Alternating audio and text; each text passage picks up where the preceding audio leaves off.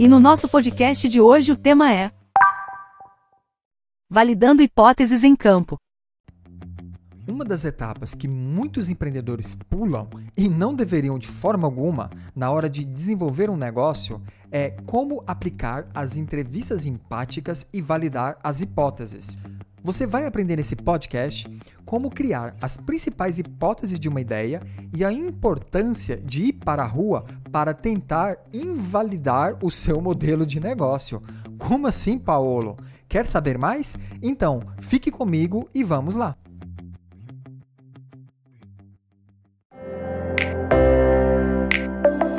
Você está no Meliva Cast, agilidade e inovação no dia a dia da sua empresa. O podcast de hoje será narrado pelo Paolo, nosso professor e especialista em inovação corporativa. Sempre que me perguntam, Paulo, você com a sua experiência de ter passado por todas as fases de um empreendedor em estágio inicial do seu negócio, vai passar ao criar uma nova ideia? Qual das etapas você considera mais importante? Essa é uma pergunta complexa, pois olhando para as fases de desenvolvimento de um novo negócio, focando aqui no modelo de uma startup, anota elas aí: ideia, problema, validação, solução, testes, crescimento, escala ou de um modo mais simples, ideia, produto e mercado, todas elas são muito importantes. E é em qualquer uma dessas que um empreendedor ele pode perder o seu rumo, literalmente. Por outro lado, veja que interessante esses dados que eu vou te contar. A CB Insights, uma das maiores empresas de dados em tendências em investimentos e tecnologia no mundo, divulgou um relatório em 2020 com as maiores causas de morte de uma startup. São elas: ter um time incompleto que não se complementa, a falta de dinheiro no caixa, tentar resolver uma dor que não é uma dor no mercado, não ter fôlego para enfrentar a concorrência, não ter um modelo claro de gerar receita, ou seja, fazer dinheiro, possuir um produto ruim e falhar na estratégia de marketing.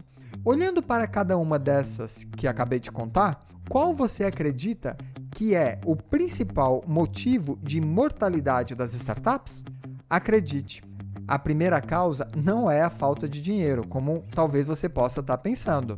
E veja que interessante, se a sua resposta foi tentar resolver um problema no mercado que não é uma dor, parabéns, você acertou. Por isso que eu considero a parte da pesquisa e validação a mais crítica e a que o empreendedor deveria gastar um bom tempo, mas que na prática ocorre o contrário. Em geral, os empreendedores, eles já são defensores natos de suas ideias, pois sempre o discurso é: não tem ninguém fazendo nada parecido, ou o meu concorrente, ele não faz desse jeito ainda. Por isso é que eu acredito que nós podemos oferecer muito mais e vamos deixar eles para trás. Mas será mesmo que a dor que nós, empreendedores, queremos resolver é de fato a dor do cliente no mercado? Vale a pena criar algo para depois descobrir que não era isso que o mercado precisava? Com certeza não, concorda? E é aí que ter uma validação estruturada e muito bem feita vai te ajudar a desenvolver negócios com menor risco e menor investimento. Vou te contar uma historinha e também vou te envolver nela, tudo bem? Que tal voltarmos lá em 2009? Eu e você somos cinéfilos apaixonados por filme e cinema. Estávamos na cidade de São Francisco, nos Estados Unidos, participando de um dos maiores eventos de tecnologia do mundo e que tinha acabado de terminar. Precisávamos voltar para o hotel. Hora de chamar um táxi. De repente, um cara chamado Travis Kalanick, que nunca ouvimos falar, aparece na nossa frente com um folder e fala: Precisa de um carro particular? Que tal chamar um carro com um motorista que ele vai te levar para onde você quiser, no trajeto mais rápido e mais barato e você ainda pode pagar com seu cartão de crédito, basta você inserir os dados nessa plataforma. Detalhe: o motorista era desconhecido, assim como o carro não era caracterizado.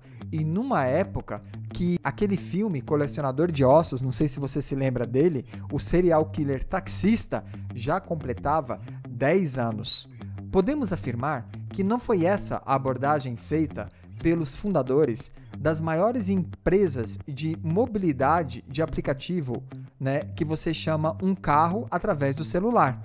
Mas, por outro lado, as milhões de pessoas que foram conquistadas por soluções como essa tiveram um outro motivo que a gente pode sim afirmar que foi derivado do sucesso do modelo. Era 2009 plena crise da hipoteca imobiliária nos Estados Unidos. Pessoas desempregadas, perdendo seus bens, e de repente chega uma empresa com a seguinte chamada: Você está desempregado? Tem um carro? Quer ganhar 3 mil dólares? Ou então, quando eles começaram a entrar no Brasil, a partir de 2013, 2014, quer ganhar 6 mil reais? Não se preocupe, não tem carro, mas possui carteira de motorista, então você também pode ganhar isso. E o que a pessoa precisa fazer então? Com certeza, ela vai alugar um carro. E esse conteúdo ele vai te ajudar passo a passo como você deve fazer para ir a campo para realizar as suas entrevistas empáticas por meio da validação de hipóteses. Tem uma ferramenta que nós usamos bastante, o quadro de validação de hipóteses, que você pode conferir ela pesquisando pela internet. Como é possível a gente validar uma hipótese de uma ideia olhando para as reais necessidades do mercado e não da minha ideia ou da minha solução? Essa ferramenta, ela foi criada pelo americano Trevor Owens em 2012 e difundida no evento em um movimento que ele criou junto com outros 30 empreendedores nos Estados Unidos, chamado Lean Startup Machine, que acontecia pelo mundo inteiro a fim de ajudar outros empreendedores a validar e testarem ideias. Para ter um melhor domínio sobre ela, vamos entender alguns conceitos. O primeiro deles são as premissas, pois são elas que fazem as nossas hipóteses nascerem. Premissa é um ponto de partida de uma ideia inicial para ser resolvida, pressupondo que sempre ela é verdadeira, aquela premissa. Por exemplo, resgatando os aplicativos de mobilidade individual urbana, que podemos chamar um carro e fazer uma corrida particular, ou então soluções que a gente pode encontrar um quarto para se hospedar em algum lugar pelo mundo, podemos inferir a seguinte premissa: a crise da hipoteca imobiliária, que aconteceu nos Estados Unidos nos anos de 2008 e 2009, seguida com a crise do euro na Europa em 2010 a 2011, elevou o número de desemprego e gerou uma situação alarmante na economia americana europeia e até mundial em vários países. Concorda comigo que essa é uma afirmação verdadeira que não pode ser alterada, pois ela já aconteceu ou ela está acontecendo? Pois bem, isso é uma premissa. E por outro lado, temos a hipótese, que é um conjunto de afirmações ou negações que precisam ser ainda validadas. No caso aqui, olhando para as entrevistas empáticas, é uma situação que ela pode ou não acontecer. É uma teoria que ainda não foi demonstrada e precisará ser testada. Veja o potencial dessa afirmação que nos permite agora levantar algumas hipóteses sobre mercados distintos mais afetados pela mesma premissa. Pessoas apaixonadas por carro estariam dispostas a colocar o seu veículo na mão de terceiros sem conhecê-lo? Ou então, olhando para outro segmento, pessoas que estão com problema de pagar sua hipoteca ou financiamento imobiliário estariam dispostas a alugar um quarto para um desconhecido? De maneira muito simples, você precisa seguir o seguinte processo e raciocínio. Antes de tudo, você vai definir as hipóteses centrais da sua ideia, que são elas: a hipótese de problema, a hipótese de cliente e a hipótese de solução. E Não é o momento, porém, da gente estar tá falando de solução. Tudo bem? Segura as pontas aí. A gente vai deixar isso para os nossos próximos podcasts. E a hipótese de risco. Como assim, Paulo? Me conte se você já ouviu falar nisso na hora de validar alguma ideia dentro da sua empresa. Voltando àquele quadro de validação, uma vez definida as hipóteses, a gente também encontra os pivots, que são para olhar para uma determinada hipótese que ela foi invalidada, ou seja, ao a gente buscar entrevistar, realizar uma pesquisa, não confirmamos aquilo que a gente esperava né, é, testar, a gente precisa ajustar aquela ideia, reposicionar ela. É quando a gente faz o chamado pivô, tá? E para facilitar aqui para você, vamos trocar a palavra pivô por rodadas e ajustes. Depois de definida essas hipóteses, é preciso definir qual é o método. Como que a gente vai fazer essas validações? Vai ser por meio de questionário?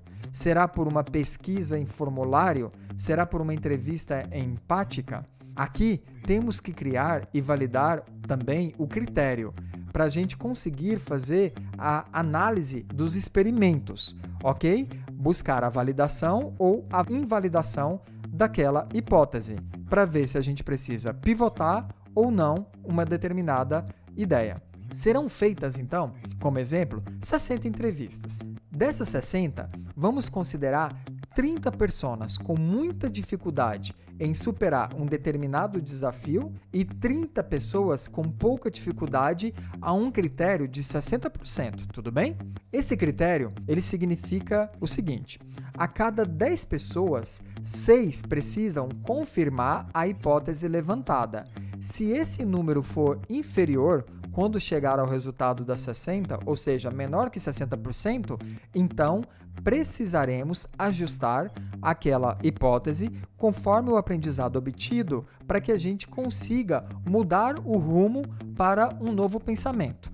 Quando formos validar as hipóteses, sempre começamos pelo problema, para depois entender quem é de fato o nosso cliente. E o nosso objetivo aqui não é ir para a rua para induzir em perguntas o que a gente quer ouvir, mas sim, por meio da entrevista empática, a gente vai buscar né, sempre aplicar o Pareto. 80% você ouve, 20% você indaga, para depois a gente passar por um processo de tabular as respostas e encontrar os padrões que vão confirmar ou não cada uma daquelas hipóteses. Olha só isso. Aí você vai buscar criar a hipótese de risco. É aquela que vai invalidar um modelo de negócio.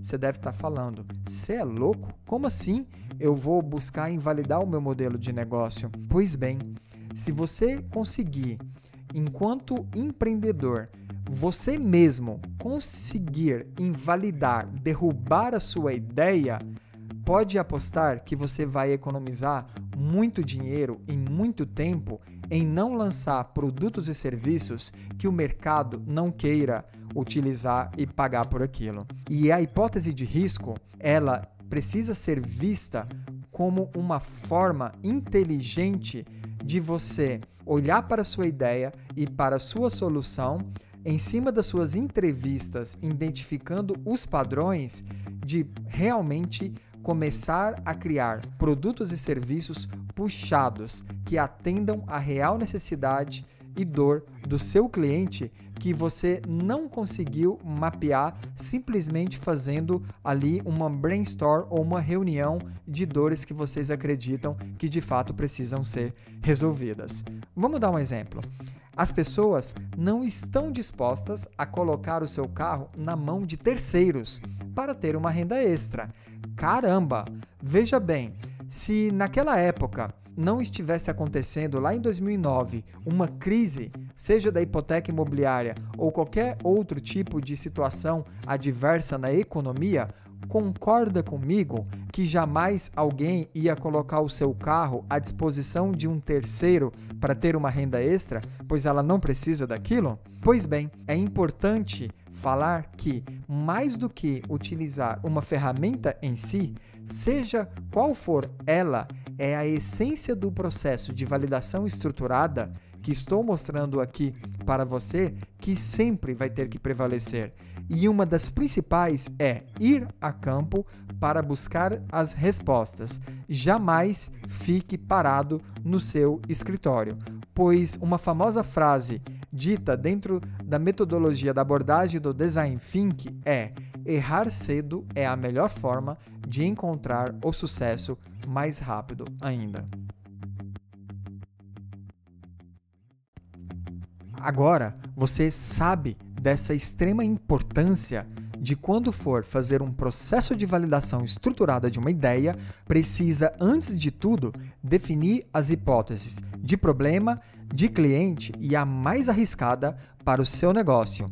Sabe que terá que definir o método que irá usar para validar ou invalidar as hipóteses. E para cada rodada, toda vez que você for à rua, você volta para o escritório e, se validada, mantém. Caso invalidada, ajusta e direciona para um outro pensamento, uma outra ideia.